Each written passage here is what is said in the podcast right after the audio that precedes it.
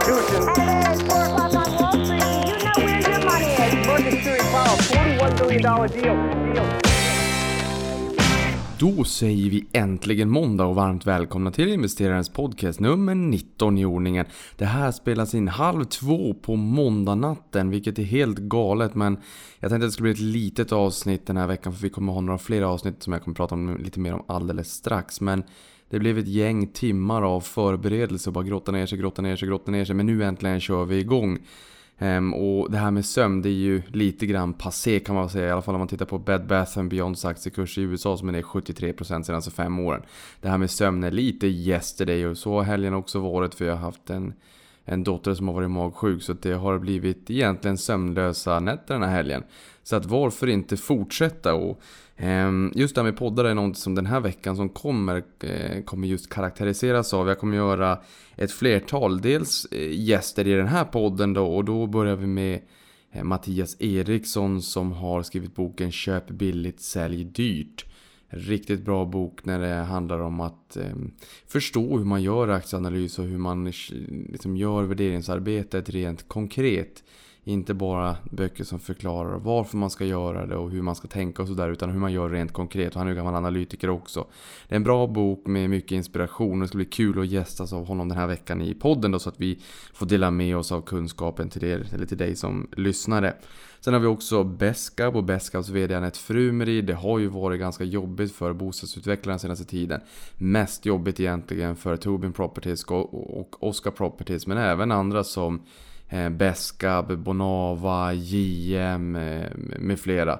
Eh, så det ska bli kul att träffa henne också och få en liten eh, glimt i hur, hur det ser ut där ute just nu och framtidsutsikterna för det här året. Aktien är ju ner egentligen 50% sen toppen i fjol och det är ju eh, många av bostadsutvecklarna som har, har åkt på en ordentlig sättning neråt. Men som man brukar säga, köp när det gör som ondast. Men vi brukar också säga att, eller jag brukar säga att även Eh, om man då ska köpa när det gör som ondast så innebär det ju inte att man ska fånga fallande knivar. Och det kan ju vara en ganska luddig differens däremellan rent definitionsmässigt. Men jag menar, man ska ju kunna köpa på sig mer aktier i bolag som har goda framtidsutsikter. Ehm, kanske inte köpa nästa Eniro exempelvis om man ska dra en, en billig poäng ehm, så att säga. Ehm, och, och här har vi ju haft en ganska jobbig utveckling för hela branschen. Så det är ju inte bolagsspecifikt utan det är hela branschen som har haft det ganska jobbigt. Ehm, så vi får helt enkelt bara försöka få en förståelse för hur ser det ut just nu och hur ser det ut framåt. För även om det är lite jobbigt just nu så är ju börsen framåtblickande. Aktierna har redan reagerat, det kan fortsätta ner, det säger jag ingenting om. Men det har gått ner ganska mycket så det börjar ändå bli ett intressant läge för att få lite förståelse för okej, okay, hur ser det ut? Ehm, sen kommer jag ha George tillbaka. Han var ju med i Prata pengar, alltså George eh, på Bull på Börsdata. Men jag vet att många av er älskar eh, nyckeltal, eller vem gör inte det? Så han kommer att gästa här under veckan och det är väl bara att, att skriva fullt vad ni vill ha för eh, svar på för frågor och önskemål som ni har på den här podden. Spelas in eh, i slutet på veckan. I on på onsdag spelas den in. Ehm, och är det så att George har tid så kanske vi kan göra dubbelavsnitt. Vi får se helt enkelt. Jag tror i alla fall att det finns väldigt mycket att prata om. Ehm, sen på, i slutet på veckan då så kommer jag gästas av Grant Bowers som är analytiker och portföljförvaltare hos Franklin Templeton i USA, närmare bestämt i Silicon Valley. Eh, som jag träffade när jag var där med Avanza och Placera då i slutet på förra året. Eh, och sen sist men inte minst så vill jag hinna med ett frågeavsnitt också för det kommer ju in mycket frågor löpande hela tiden. Sen har jag ju en Avanza-podden också och så tänker jag mig att det kanske kommer lite nybörjarfrågor i Avanza-podden så vi kör ett frågeavsnitt där också. Så att framför mig har jag egentligen sju poddar kommande sju dagar. Så det är ju riktigt eh, tur att man tycker att det här är roligt helt enkelt. För sen är ju mitt vanliga jobb i sidan av det. Ehm, men, men det blir en intensiv vecka och jag vet att ni vet att jag har sagt tidigare här att jag kommer att släppa ett lite kortare avsnitt varje måndag bara för att uppdatera vad som har hänt senast för att sen när det kommer gäster kunna köra lite bonusavsnitt. Så att det kommer lite bonusavsnitt när jag släpper de här som jag nu har pratat om, det vet jag inte. Men jag gillar inte att hålla på saker och ting heller. Avsnitten har ju ett tidsvärde så de kommer nog förmodligen komma ut ganska eh, snart. Just det här med Avanza-podden vill jag också säga, för vi har spelat in det första frågeavsnittet med lyssnarfrågor där då och det kommer vi att göra löpande, precis som jag kommer göra i den här podden.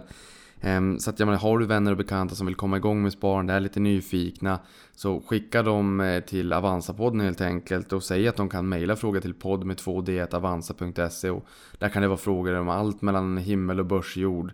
Eh, Medan frågeavsnittet i den här podden blir av mer nördig karaktär. Här får jag sväva ut lite grann utan att någon säger åt mig att inte sväva ut. Ehm, samtidigt som Avanza-podden då ehm, blir de lite mera enkla frågorna. För de ska vi inte heller tappa. Men jag kan inte sitta i den här podden och säga att jag tror på marginalexpansion i ett affärsområde i bolag A eller B. Och i avsnittet därefter prata om vad en aktie är för någonting. Eller jag tänker mig att det kanske inte är det ni vill. Det blir för mycket hopp hoppjerka. Så därav blir det kul att man har båda de här poddarna. Avanza-podden, det är nybörjare, det blir glatt, det blir en duo, det blir en, en, en, en dynamik mellan mig och Johanna. Här blir det det nördiga helt enkelt. Um, Sen kan vi säga att det har ju varit en ganska turbulent vecka också, speciellt om man tittar österut och jag tänker väl främst på Ryssland självfallet. Det har ju kommit ökade sanktioner från amerikanskt håll som slaktade Moskvabörsen och indexet RTS, eller RTSI, det indexet står för index då. Eh, mäts i dollar och var ner närmare 12% som mest här och det här är ju en allvarlig eskalering eh, som har skett då under helgen också i, i och med att eh, jag, jag, var ju som sagt vaken hela nätterna när min dotter hade en ordentlig magsjuka då. Så att jag satt vid eh, en, mellan 3, 4 och 5 på morgonen i, i, mellan, natten mellan fredag och lördag. Och följde eskaleringen mellan eh, USA, Frankrike och Storbritannien kontra regimen i Syrien och Ryssland. Där man skickade ett, ett, gäng missiler och det här hade ju, ja vi ska väl inte säga det, det hade väl eh, självfallet kunnat leda till ett tredje världskrig. Men samtidigt ser man här också i, i efterhand att man har varit ganska, eh, Ehm, ganska sansade. Ryssland har ju aktivt sett till att man inte har kunnat stävja de eh, eskaleringarna av kemvapen som har använts mot civilbefolkningen i Syrien. Men samtidigt här när det skickas upp mot ett hundratal eh, kryssningsrobotar från USA så valde man att inte använda ryskt eh, luftvärn mot de här robotarna. För det skulle ju också ses som en, en, en eskalering så att säga. Och jag menar det här är ju stormakter mot varandra så att det här hade kunnat sluta riktigt illa.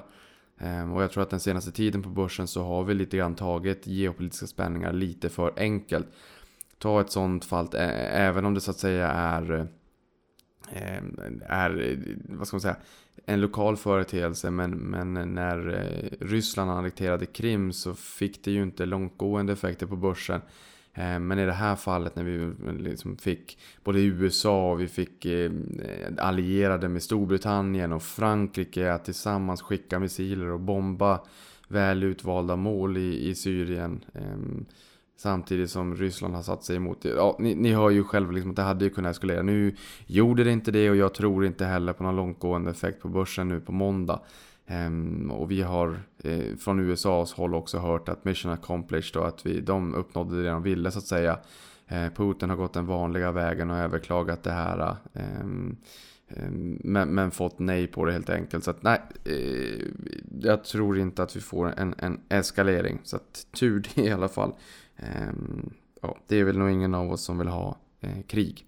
Sen under veckan, så det här var ju innan eh, attackerna då från, från väst i, mot regimen i Syrien ehm, så hade vi så att säga de här ökade ehm, sanktionerna mot människorna där i toppgarnityret i Ryssland. Och I och med att det stökade till så pass mycket så var jag ju självfallet nyfiken på att få veta lite grann hur ska man tänka som antingen aktieägare i Ryssland eller fondandelsägare när det stökar till så här mycket. Ja, vi har sett ett fall på minus 10% i Sverige vid ett enskilt tillfälle under finanskrisen. Men i Sverige är det ju väldigt, tämligen ovanligt som tur är. Men i Ryssland är det ju lite vanligare och det är ju lite mera risk där. Eh, men då gjorde jag som så här att jag intervjuade Jakob som jobbar på East Capital, förvaltare och partner i Östeuropa. Sitter i Ryssland och har bott där sedan 11 år tillbaka. Och han gav en lite nyanserad bild över situationen där i Ryssland. Och eh, tyckte väl kanske lite grann man sammanfattar att börsen är en drama queen både uppåt och neråt. Och vi brukar ju säga att värderingarna har dragits eh, med, med låga värderingsmultiplar, de här klassiska värderingsmultiplar, typ som P talet under lång tid. Ja, det, det, håller han väl med om. Han har sagt att precis som att ryska börsen alltid i princip har dragits med låga värderingsmultiplar så har kvalitetsbolag aldrig varit billiga men det blev de i det här tillfället nu då. Och ryska eh, banken Sparbank som är den största banken föll eh, med 20% eller närmare 30% de två första dagarna där då. Vill du höra den intervjun Eh, och tillika min första Skype-intervju i Avanza Play, jag hoppas att det blir fler, så kan du gå in på avanza.se play alternativt bara på Avanzas YouTube-kanal. Och glöm inte bort att jag har en YouTube-kanal med min lilla mysiga studio nere på Avanza. Så är det så att du vill att jag ska um, spela in klipp med olika teman så hör av dig och säg vad du vill höra. Ehm, för där har jag ju möjligheten till video så att säga. Det blir en annan dimension. Ni finner ju mig på Twitter, det är min största kanal. Ät investeraren. Annars är det kontaktetinvesteraren.com helt enkelt. Ehm, där ni når mig om ni vill ha eh, svar och, eller ha frågor och funderingar helt enkelt. Ehm, Sen kan vi säga så här, sen sist som vi hördes vid, alltså förra veckan, så har börsen stigit 1,01% och det är OMXS30 jag syftar på då. Dow Jones har stigit 1,79%, S&P 500 1,99 och Nasdaq 277%. Eh, och börsen i Sverige fortsätter att vara volatil och 14 av 15 börsveckor har bjudit på en rörelse över 1%, alltså upp eller ner 1%. Så man kan säga att rörelserna har varit väldigt stora det här året. De var ju inte stora alls i fjol. Och sen 2016 så var det ju eh, betydligt mer stökigt som vi har varit in på tidigare också. Tittar vi på Movers eh, förra, sen förra veckan så har Volvo stigit 734, SSAB 727 och H&M trot eller ej 708. Eh, och i och med att det här har varit en sömnlös natt, så är det nu, eller sömnlös helg till och med, så är det nu så att jag börjar prata om att Avanza säljer bilar eller H&M börjar ge sig in i kasinomarknaden. Ja, då förstår ni ju att det är sömnen som spökar till. Jag hoppas att jag ska hålla tungan rätt i mun. Sen har vi Dow Jones eh, som eh, har bjudit på lite uppgångar även den. då. America Company är upp 7.14, Intel 6.29 och Cisco Systems 5.57.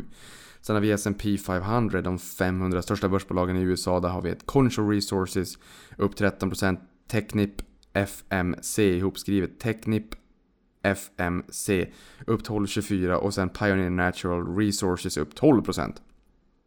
Sen har vi Nasdaq Avexis upp 82% senaste veckan, det är sju helsikes uppgång.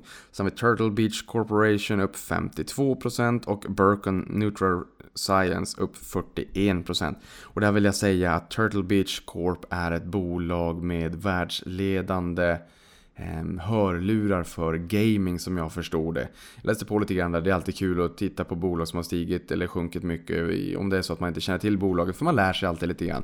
Jag brukar säga som så att världen är börsnoterad och världen är börsnoterad. Men det innebär inte att jag känner till alla 70 000 aktier som finns på global basis. Men nu och då så försöker jag liksom lära mig lite grann mer om ett nytt bolag här och ett nytt bolag där. Ehm, och det här att Turtle Beach Corp, jag menar går ni in på eleganten.se och söker på Turtle så kommer ni få upp ett gäng hörlurar. Jag hade ingen aning om det här men nu har jag det. Ehm, så det ska ju tydligen vara då premium-hörlurar just för gaming. Och är det så att du är en gamer där ute, ja då vet du kanske att det här är 1337 lurar. Ehm, helt enkelt. Nu vet jag också det då. Tar, vi en liten kort kik på värderingen så OMXS30 värderas till 15,2 2018, alltså förväntat då, P-talsvärderingen.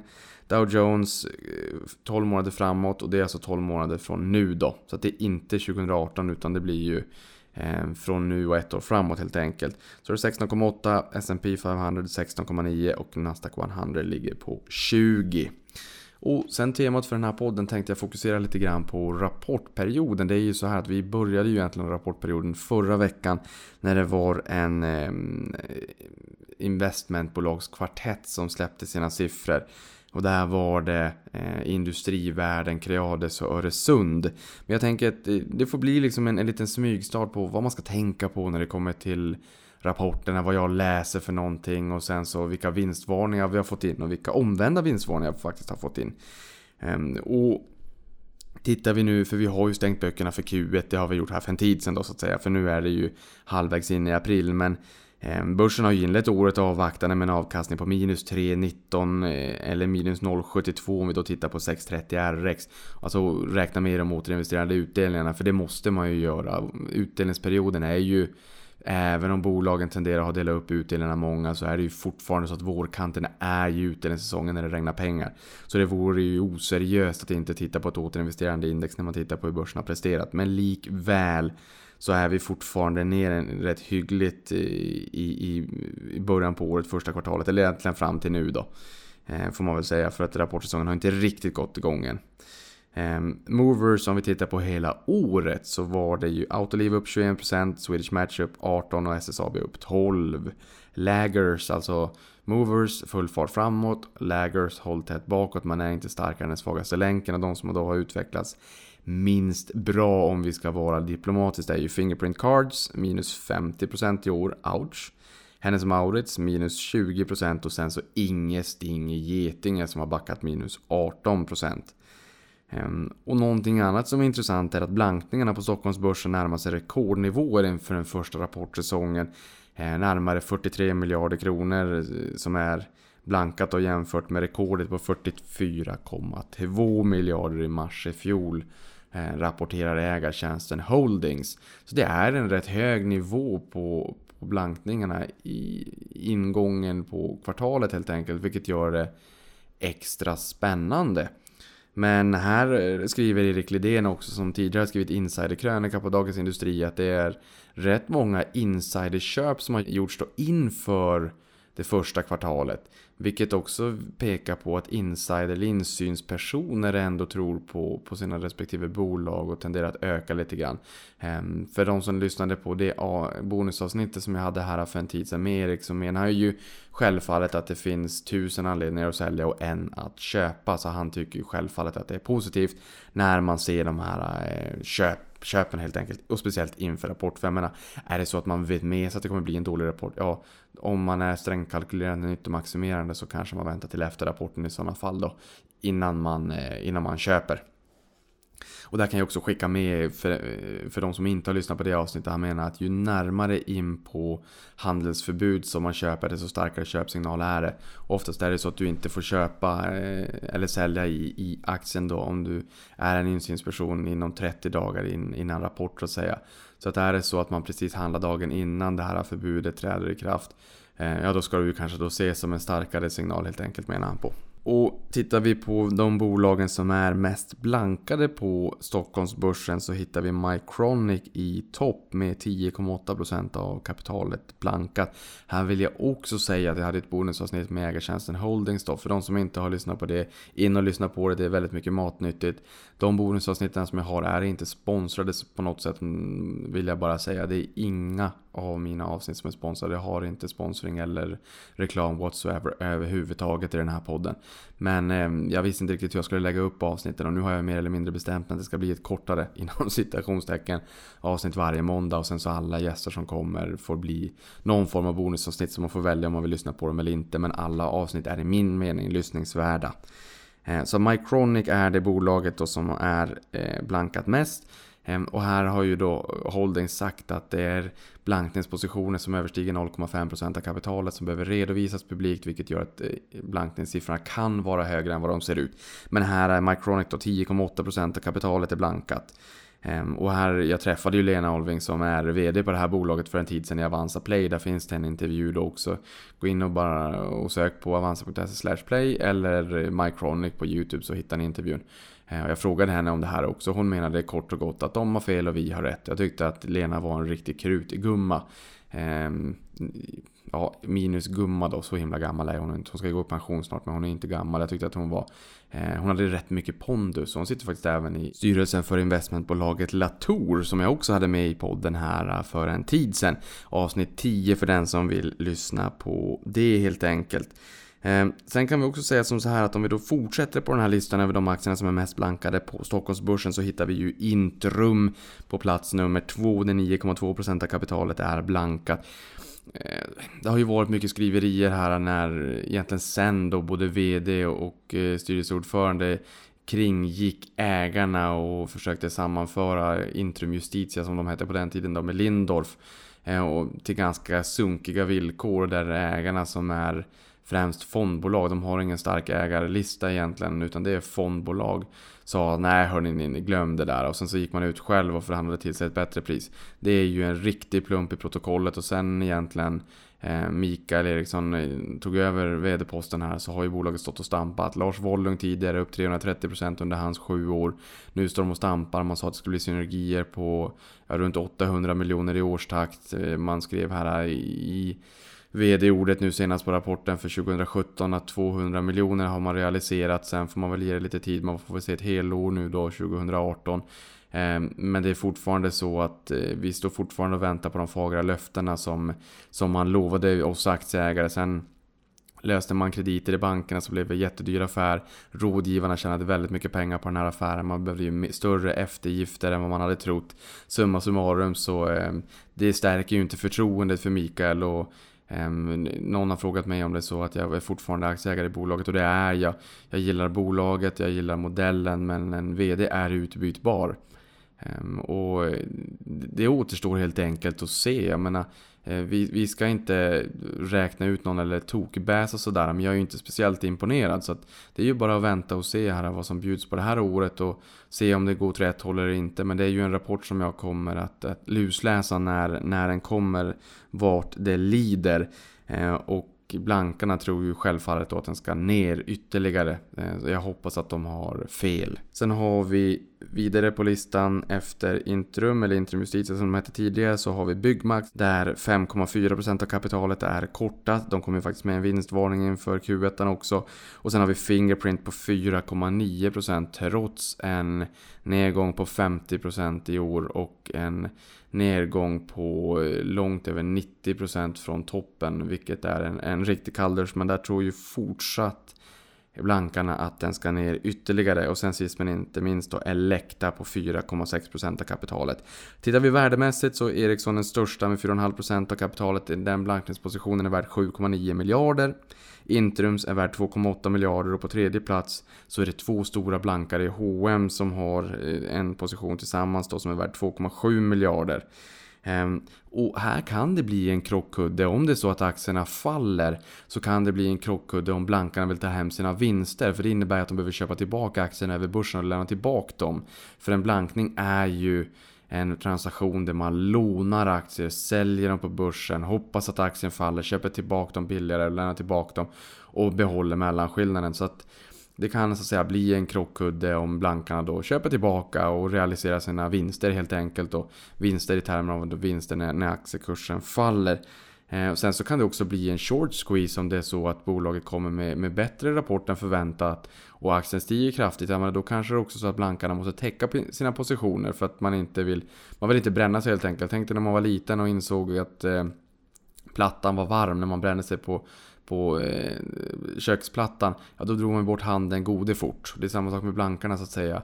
Om det kommer en kraftigt eh, förbättrad eh, rapport eller vad det kan tänkas vara som gör att aktien stiger kraftigt, ja då vill man ju kanske likvidera sin position gode snabbt om det inte är så att man fortsatt tror att den ska ner över tid den här aktien. Och det här var ju någonting som eh, aktieägarna i Norwegian, eller blankarna i Norwegian fick erfara den här veckan. Ehm, det blev ett, ett riktigt rally. Det var nämligen så här att det ryktades som att British Airways var nyfikna på att lägga ett bud på Norwegian som har haft det lite jobbigt på senare tid. Aktien steg 26% innan handel stoppades och sen så därefter så var den upp nästan 50% intradag när man släppte på handeln igen.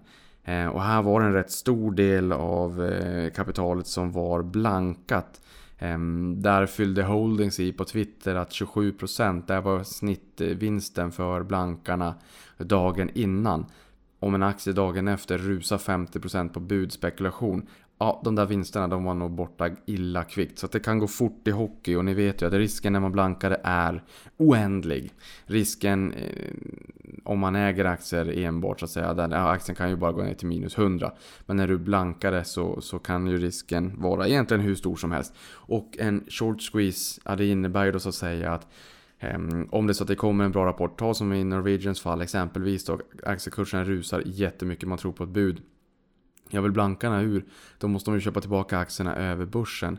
Eh, och stiger aktien kraftigt så blir det ju jobbigt och är det så att en rätt stor del av kapitalet är blankat Ja det kan ju ta flera dagar med normal handel, alltså normal omsättning i aktien innan de här aktierna är återköpta. Sen så vet ju marknaden att här sitter blankare och återköper. Eh, det kan också liksom svida på. Det är som att eh, ta den här handen, sätta den på plattan. Den är illvarm men istället för att du och jag skulle dra bort den snabbt så måste de ha kvar den på plattan. Vilket gör ont. Fortsatt då rapportsäsongen. Tittar vi på USA så förväntas rapportsäsongen som börjar den här veckan då, som vi in i nu när du lyssnar på det här, bjuda på en vinsttillväxt på 17,3% om vi tittar på S&P 500. Eh, och om den siffran materialiseras så är det den högsta vinsttillväxten sedan första kvartalet 2011. Ehm, så det vore ju trevligt. Sen har vi ju topline då, alltså försäljningen som väntas växa 7,3% och alla 11 sektorer i indexet förväntas också bidra och leverera omsättningstillväxt year on year då, eh, år över år. Så att i Q1 2018 eh, jämfört med Q1 2017. Men hörni då, nyckeltal. Vilka nyckeltal är intressanta att kika på nu när vi kommer in i rapportsäsongen? Bolagen kommer snart med rapporterna, du och jag vill ju läsa på Ehm, och då finns det ju ett antal nycklar som kan vara rätt vettiga att lägga lite tid och energi på.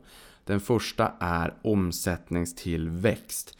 Vi vill ju se att försäljningen ökar i bolagen över tid. Försäljningen är ju lite grann som syre, vi behöver det för att leva. Bolagen behöver försäljningen, men titta under finanskrisen när det var lite jobbigt. Ehm, försäljningen tog inte fart, ja, men då kunde man ju skära i kostnader. Eh, det är ungefär som att får du ingen mat, jag menar, då kan du ta av reserverna om det är så att du har lite hull kring kroppen och lite, någon bilring eller sådär. Men det går ju tills det inte går längre. Till slut så när, när kroppen har tagit från reserverna då behöver du få i dig mat för annars blir det väldigt jobbigt. Det är samma sak med, med bolag. För att öka vinsten över tid så behöver ju försäljningen öka för man kan inte bara skära kostnader. Man kan inte bara effektivisera bolaget mer och mer och mer. Till slut så måste försäljningen öka helt enkelt.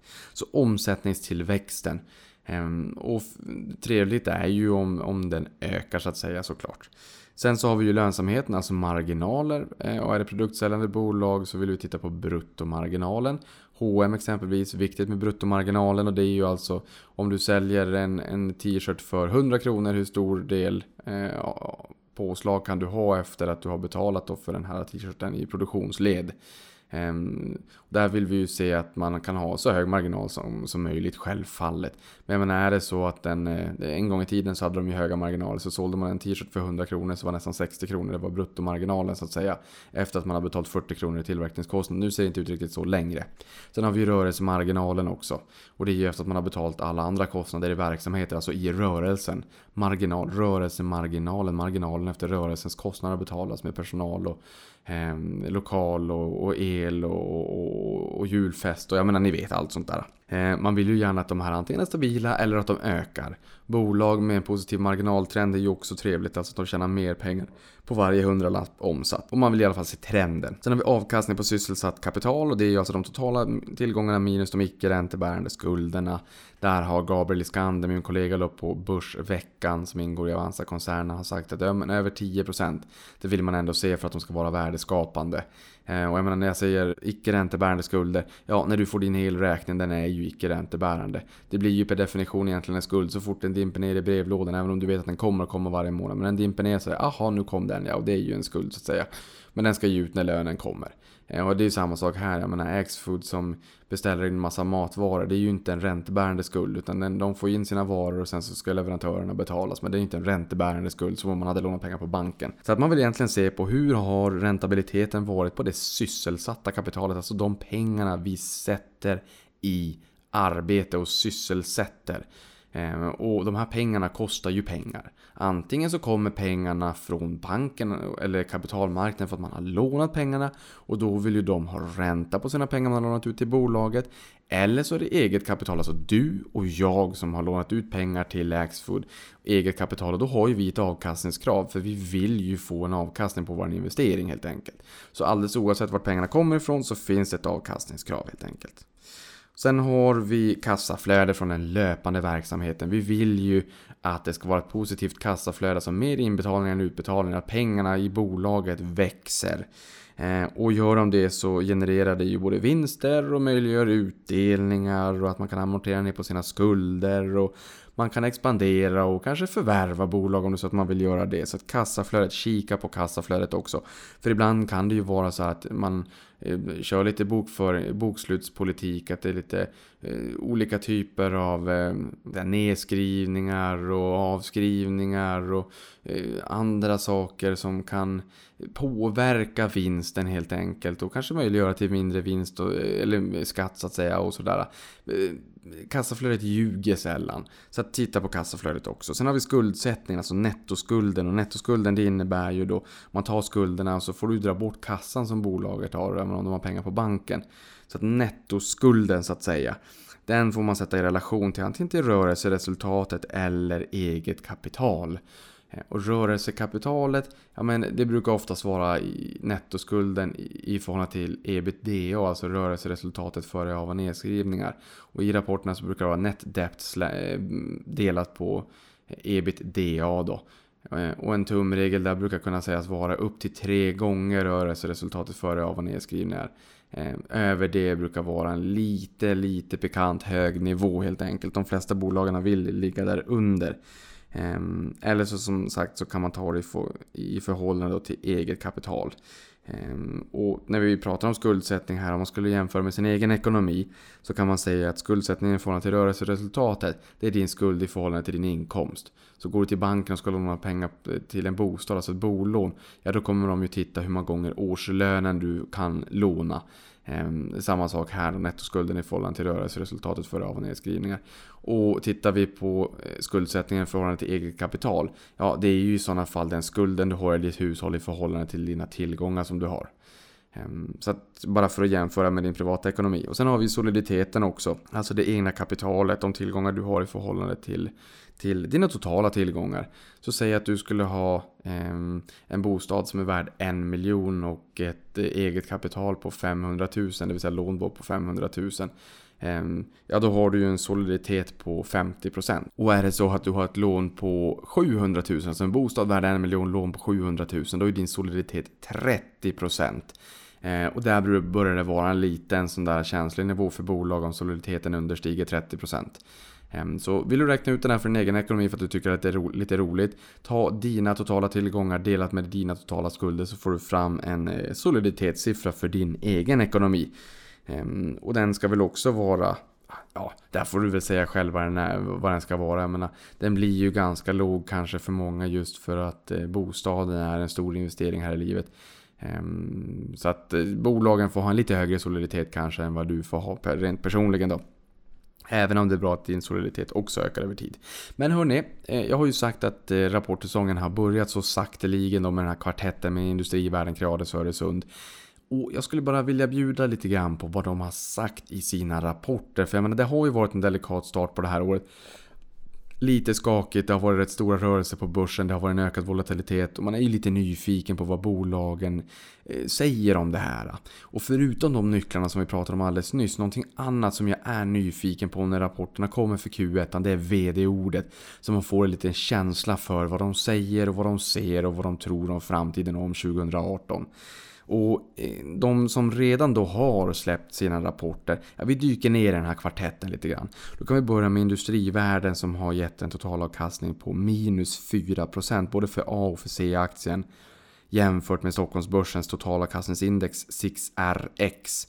6 är en eh, dataleverantör och RX står för Return Index, alltså att det är återinvesterande index. Det är det de menar med totalavkastningsindex. Totalavkastning är kurstillväxt plus utdelning då.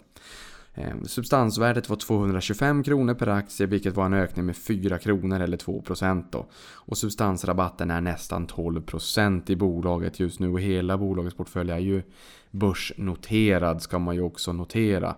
Vilket innebär att eh, det kan bli lite jobbigt med en premievärdering. Att man ska betala mer än 100 kronor per hundralapp när man lika gärna kan köpa det här över börsen. I dagsläget betalar du 88 kronor per hundralapp värde.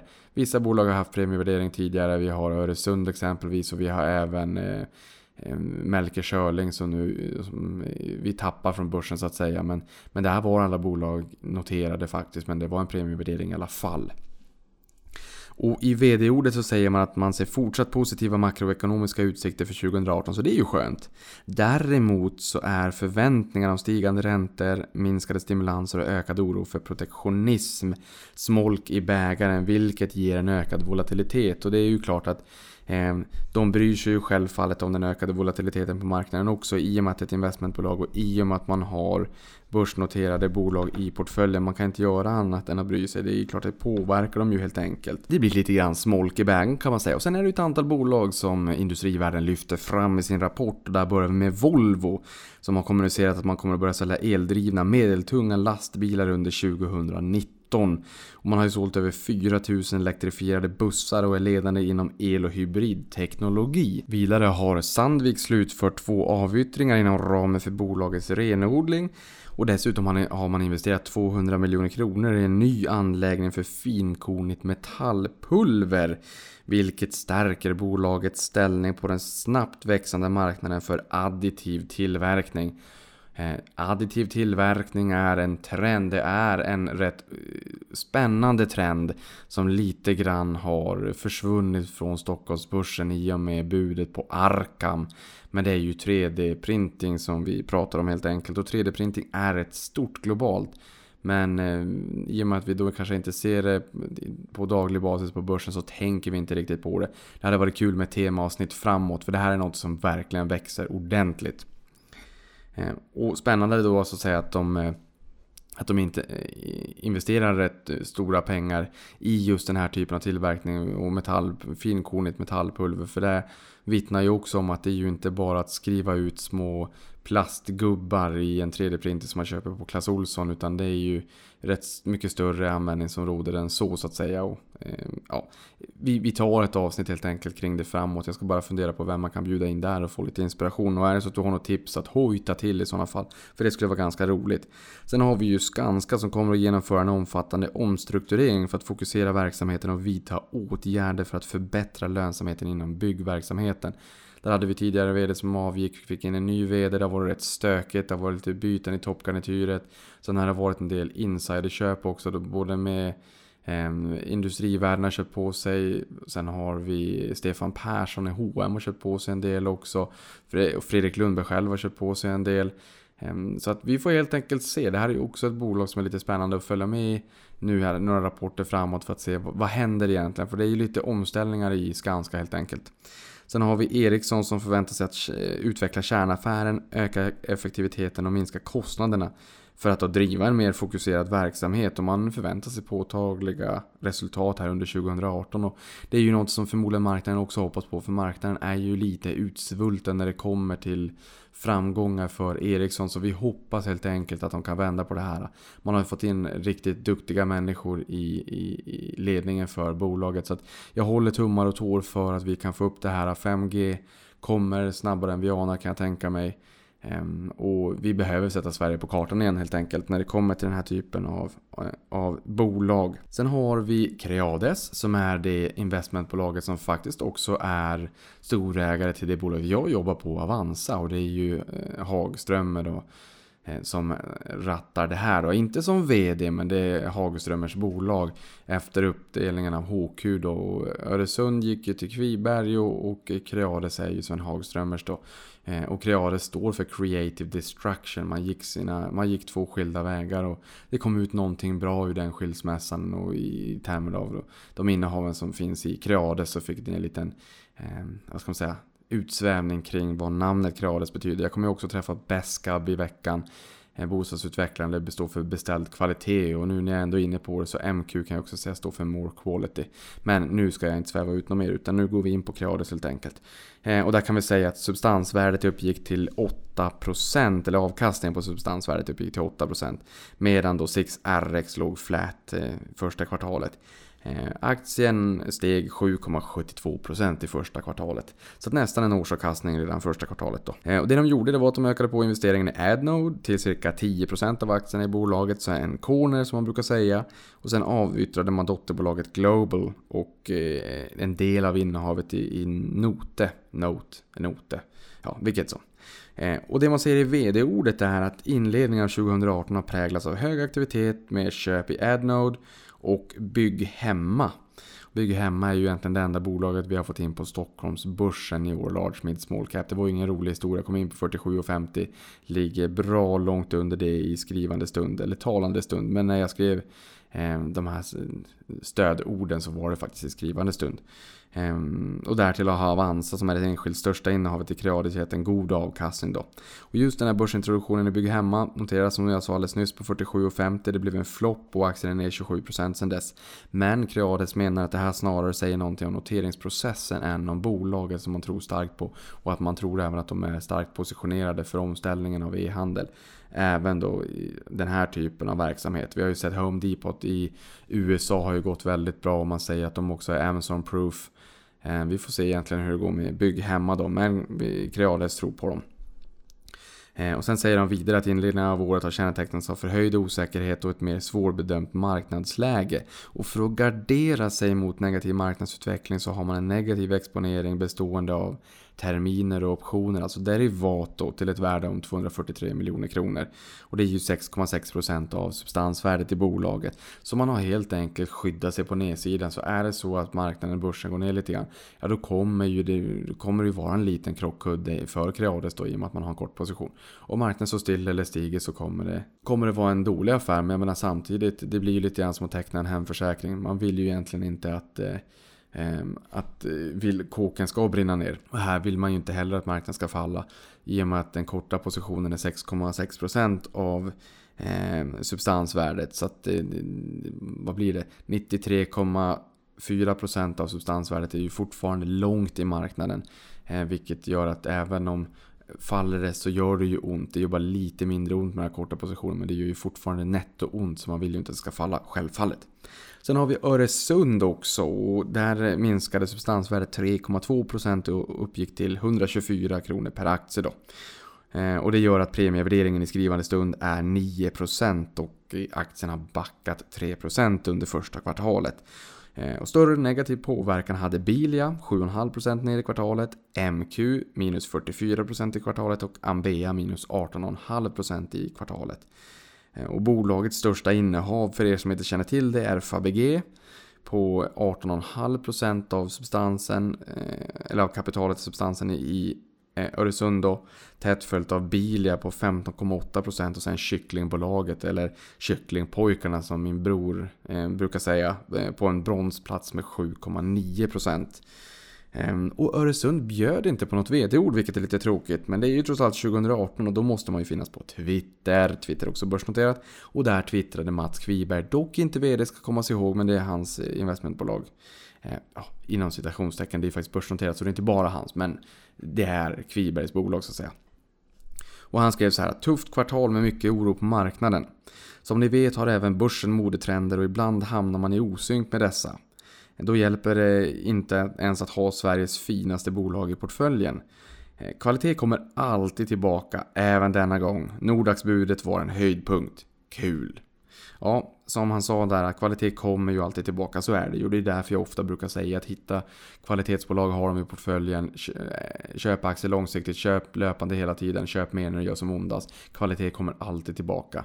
Eh, vi väntar fortfarande på det ultimata avsnittet där vi kommer prata om exakt vad kvalitet är och det är ju olika från bransch till bransch, olika vilka nycklar man tittar på. Det är kanske någonting vi får lära oss lite mer när George kommer från Börsdata senare i veckan. Ehm, men inför varje rapportsäsong så får vi även en skopa vinstvarningar självfallet. Ehm, men sen får vi ibland lite trevliga nyheter också, omvända vinstvarningar när resultatet blir lite bättre än vad man hade förväntat sig. Ehm, men vi börjar med det tråkiga och sen så väver vi tillbaka upp med humöret, med det, med det roliga i slutet. Då börjar vi med Mekonomen som vinstvarnade sent på måndagskvällen 9 april Eh, och menar på att norska radioapparater eh, inte riktigt har eh, fallit dem i smaken. Det gjorde det i första kvartalet förra året. Men de här radioapparaterna, mm, nej, och det är fler människor som lyssnar via mobiltelefonen nu än tidigare har bolaget sagt också. Sen menar man på att det var lite färre antal dagar i första kvartalet, men det tycker man ju att marknaden borde ha känt till. Alla har ju en kalender 2018, till och med i fickan, alltså i telefonen pratar jag om då. Eh, och sen så menar man också att valutan stökar till det lite grann och aktien föll 7% på tisdagen när de kom med den här vinstvarningen då. Year to date från årsskiftet så är aktien ner 14,3%. Sen har vi Byggmax. Eh, och Byggmax menar att den kalla och utdragna vintern har gjort att utomhusprojekt har startat lite senare än på minst ett årtionde. Så det låter ju inget bra, vilket har påverkat försäljningen negativt. Ja, det förstår vi ju. Det är klart att man skjuter på de där planerna lite grann. Eh, kanske då. Eh, och det är någonting som eh, klädbranschen brukar prata mycket om. Om det är så att eh, hösten börjar senare eller våren börjar senare och allt vad det kan tänkas vara. Ja, men då, då står ju kollektionerna bara och väntar och väntar och väntar och det är inget roligt så kommer försäljningen igång senare och allt vad det är. Och här för Byggmax så minskade försäljningen i Q1 med 15%. Eh, och försäljningen för Byggmax-segmentet minskade 12% men sen hade vi Skånska Byggvaror som bjöd på en riktig surdeg om minus 36%. Ehm, men någonting som är positivt i sådana fall om vi får säga så. Det är ju att Q1 är bolagets minsta kvartal under året och har historiskt utgjort ungefär 14% av den årliga försäljningen de senaste fem åren. Det hade varit jobbigare om den här vinstvarningen hade kommit i årets viktigaste kvartal. Aktien föll som mest 9,3% och year to date från årsskiftet är den back 32%. Sen har vi Qliro som jag har varit lite negativ till eh, en tid, egentligen sen pratar pengartiden. Jag, jag ska akta mig för jag, jag vill varken säga bu eller bä om bolag. Men jag menar nu på senare tid så har jag väl tyckt att det kanske kan bli lite utmanande om Amazon skulle ge sig in i Sverige. I och med att de är så pass dominerande aktör. Men jag menar, skam den som ger sig och jag har ingen aning om eh, om framtiden egentligen. Om min spåkula är lika bra eller dålig som din spåkula. Eh, men här säger man att första kvartalet belastades av returer och satsningar inom Nelly samt omorganisation inom Qliro Marketplace. Och Nelly är ju en, har ju varit guldkorn då så att säga inom Qliro. Eh, och just i Nelly då så accelererade man marknadsföringen vilket gjorde att orderingången, nu låter man som ett industri eller ett verkstadsbolag, ökade med 15%. Men eftersom att returerna ökade så blev omsättningsökningen blygsamma 2%. Så att man eh, la mer pengar på marknadsföring, det gjorde att man eh, fick fler kunder som beställde. Men eftersom att returerna ökade så ökade bara försäljningen 2%. Det lät ju inte lika roligt då eftersom att man har lagt massa pengar på marknadsföring. Ehm, och bolaget ser ökade returer som en naturlig del i köpbeteendet och det kan man ju tyckas bli lite orolig över. Jag förstår att det är så men då måste man kanske arbeta ännu mer med automatiserade lager eh, och försöka få ner kostnaderna förknippade med returerna. Man måste helt enkelt hålla tätt bakom och kapa kostnader eh, för att eh, kunna ha en god lönsamhet även fast ökade returer då blir en, en allt vanligare del egentligen av, av kundens beteende. Aktien var ner som mest 11,2% och year to date så är den ner 43%. Sen har vi FM Mattsson eh, där nettoomsättningen minskade 4%. Det forsar mer vatten ur kranen än vad det gör ur aktien får man då säga. Och rörelseresultatet förväntas minska 48% sen i fjol. Så det är ju en rätt ordentlig eh, kallskjuts. Eh, och det man skyller på är lägre försäljningsvolymer och lägre produktionseffektivitet som, som pekas ut som bovarna då. Eh, och därtill så slänger man in lite valuta och marknadsföringskostnader också. Här föll aktien som mest 4,25% och year to date är den minus 10% då. Eh, men jag lovade lite roligheter också och det gör vi, det levererar vi nu i termer av omvända vinstvarningar. Och jag vet att folk har sagt till mig tidigare, varför säger man vinstvarning? Eh, det, det, låter ju så, jag menar vinstvarning, det, det, låter som att man varnar för att bolaget gör vinst. Det är ju bra att bolaget gör vinst. Ja, och det blir ju sådana här lingospråk som man kanske inte riktigt tänker på varför det heter som det heter. För det alltid heter sådär och det bara heter det för att det alltid har hetat det och då heter det det. Ehm, och så tänker man inte på det. Men en omvänd vinstvarning innebär ju att resultatet är bättre än förväntat eller bättre än vad marknaden förväntar sig. Ehm, så att man får säga vinstvarningen, man varnar för att vinsten inte kommer leva upp till förväntningen. Men sen kan ju vinstvarningen vara på försäljning också, så det behöver inte vara att det bara är vinsten. Försäljningen kan ju minska men hårdare kostnadskontroll kan ju leda till att vinsten bibehålls. Så det är ju lite luddigt det där och jag, nu kanske jag också blir lite luddig och eh, la krokben på, för mig själv här. Men Ehm, men omvända vinstvarningen då, där det är bättre än vad marknaden förväntar sig. Och där kommer ju Cherry nu på fredagskvällen faktiskt. Jag spelar in det här nu, är klockan snart halv tre på natten på eh, söndag natten mot måndag. Vilket är helt galet egentligen att man sitter, det är alldeles mörkt ute. Eh, men, så att vi vet ju inte hur aktien har reagerat än utan det får vi veta här om sex eh, och en halv timme när börsen öppnar då. Ehm, men där sa man att både intäkter och ebitda, alltså rörelseresultat före av nedskrivningar, har utvecklats starkt. Och det är intäkternas på söka 24,7% och ebitda 126% jämfört med i fjol. Och ebitda-marginalen förväntas bli 28% jämfört med 15% i fjol. Ehm, och här säger man att fortsatt förbättring inom online gaming är att tacka. Så jag håller tummarna för er som, som sitter på den här aktien att det blir en trevlig start på börsveckan nu här på morgonen då. Ni kanske lyssnar på det här. Och är det så att ni lyssnar på det här i efterhand eller i framtiden eller när ni än lyssnar så får man väl säga jag hoppas att ni satt på axeln där och då när den då steg helt enkelt. Ehm, tiden är ju relativt som Einstein har sagt. Ehm, sen har vi Stora Enso som meddelar att det operativa rörelseresultatet i Q1 blev högre än förväntat och resultatet då på 369 miljoner euro är betydligt högre än tidigare väntat och orsakerna till det starka kvartalet sägs då vara gynnsam prismiljö för papper och wellpapperåvara, alltså Packaging Solutions, det affärsområdet. Sen högre volymer vid Division Consumer Boards, eh, europeiska bruk. Och sist men inte minst fortsatt stark prestanda i den operativa verksamheten. Bra jobbat hörni! Nu är det dags för ett nyhetssvep och sen är det dags för undertecknad att gå och sova. För sen har jag som jag sagt sju poddar att spela in de kommande fem dagarna och det ser jag fram emot. Ehm, jag gillar att prata som ni har förstått. Nyhetssvepets första är ju Cherry igen då, bjöd ju på omvänd vinstvarning i fredags och det här meddelar man då att eh, såväl intäkter som ebitda-resultatet utvecklas starkt och förväntas nå 675 miljoner respektive 188 miljoner kronor, vilket var bra mycket bättre än förväntat. Eh, man brukar ju säga att repetition är kunskapens moder och nu fick ni en repetition eh, ganska, ganska direkt på en gång efter att jag hade pratat om Cherry. Sen har vi Facebook som har vittnat inför den amerikanska kongressen och har samtidigt meddelat marknaden att man inte har sett någon substantiell påverkan efter skandalen med Cambridge Analytica, varken intäktsmässigt eller bland kundernas aktivitet eller att kunder ska ha valt att ändra sina sekretessinställningar. Ehm, så man menar att det här kommer nog förmodligen inte påverka finansiellt nämnvärt. Det återstår att se. Eh, så ta inte det här, eh, ta det för vad det är. Ta det med en nypa salt, eller två nypor salt om du så vill. Men aktien är upp 10% sen botten 26 mars. Så att eh, investerarkollektivet har ju fått andas ut lite grann i alla fall. Sen har vi Latours VD Jan Svensson som snart ska gå i pension. Men han har ju i tidigare avsnitt, avsnitt nummer 10 av den här podden, lovat att inte mata duvorna på heltid när han går i pension utan stanna i sfären. Och det kommer han att göra för nu kommer han då ta över ordförandeklubban i Allimax som är ett innehav i Latour som de också har eh, tankat på sig lite mer av nu på senare tid. Sen har vi Clas Olsson som överraskade marknaden på fredagen, här, eh, fredagen innan det här poddavsnittet med en försäljning för mars som var starkare än väntat. Eh, försäljningen ökade 9% eller 7% i lokala valutor. Eh, och dessutom var det färre försäljningsdagar i mars än samma period i fjol så att det blir ytterligare lite bättre då helt enkelt. Och aktien stängde upp som mest 7,89% i fredags. Roligt för de som sitter på Clas Olsson, det har inte varit en rolig affär Eh, eller en rolig aktie att äga på senare tid. Den är ner ganska mycket så det gläder mig att det går lite bättre för dem. Eh, sen har vi Industrivärden som köpt aktier i Handelsbanken för 300 miljoner kronor under första kvartalet. Eh, och där har jag ju sagt att investmentbolaget Industrivärden bjöd på en totalavkastning på minus 4% i Q1 jämfört med börsens noll då.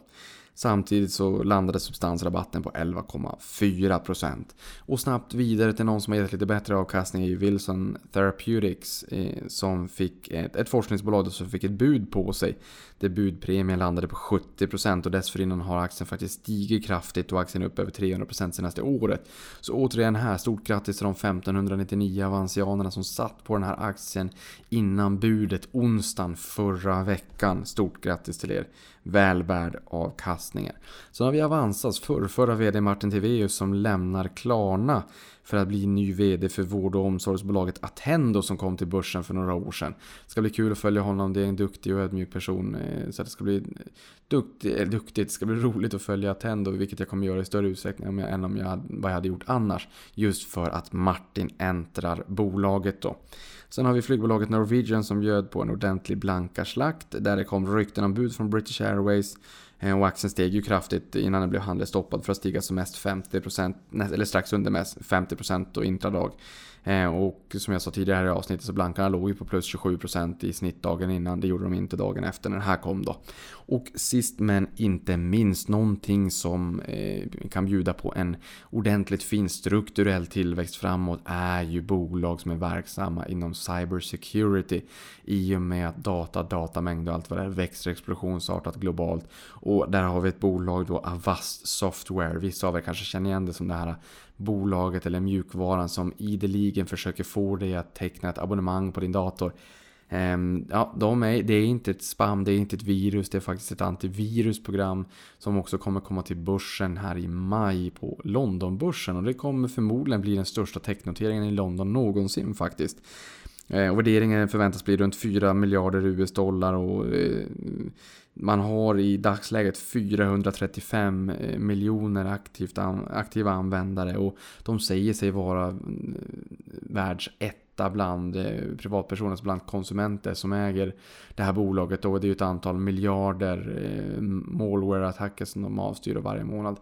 Den siffran säger ju ingenting för det gör väl förmodligen alla eh, antivirusprogram helt enkelt. Men det blir intressant att se eh, hur, hur de tas emot på Londonbörsen. Vi har ju både Spotify och Dropbox nu på senare tid här då i USA och Nasdaq är ju tech-meckat för techbolagen som oftast brukar noteras på Nasdaq i USA. Spotify gick ju faktiskt in på ny så helt enkelt. Men vi får se vad som händer om Avast kommer in på börsen på London och hur den starten blir. Hörni, nu är det dags för mig att sova. Eh, så jag säger god natt och avkastning på er. Hoppas ni får en bra börsvecka.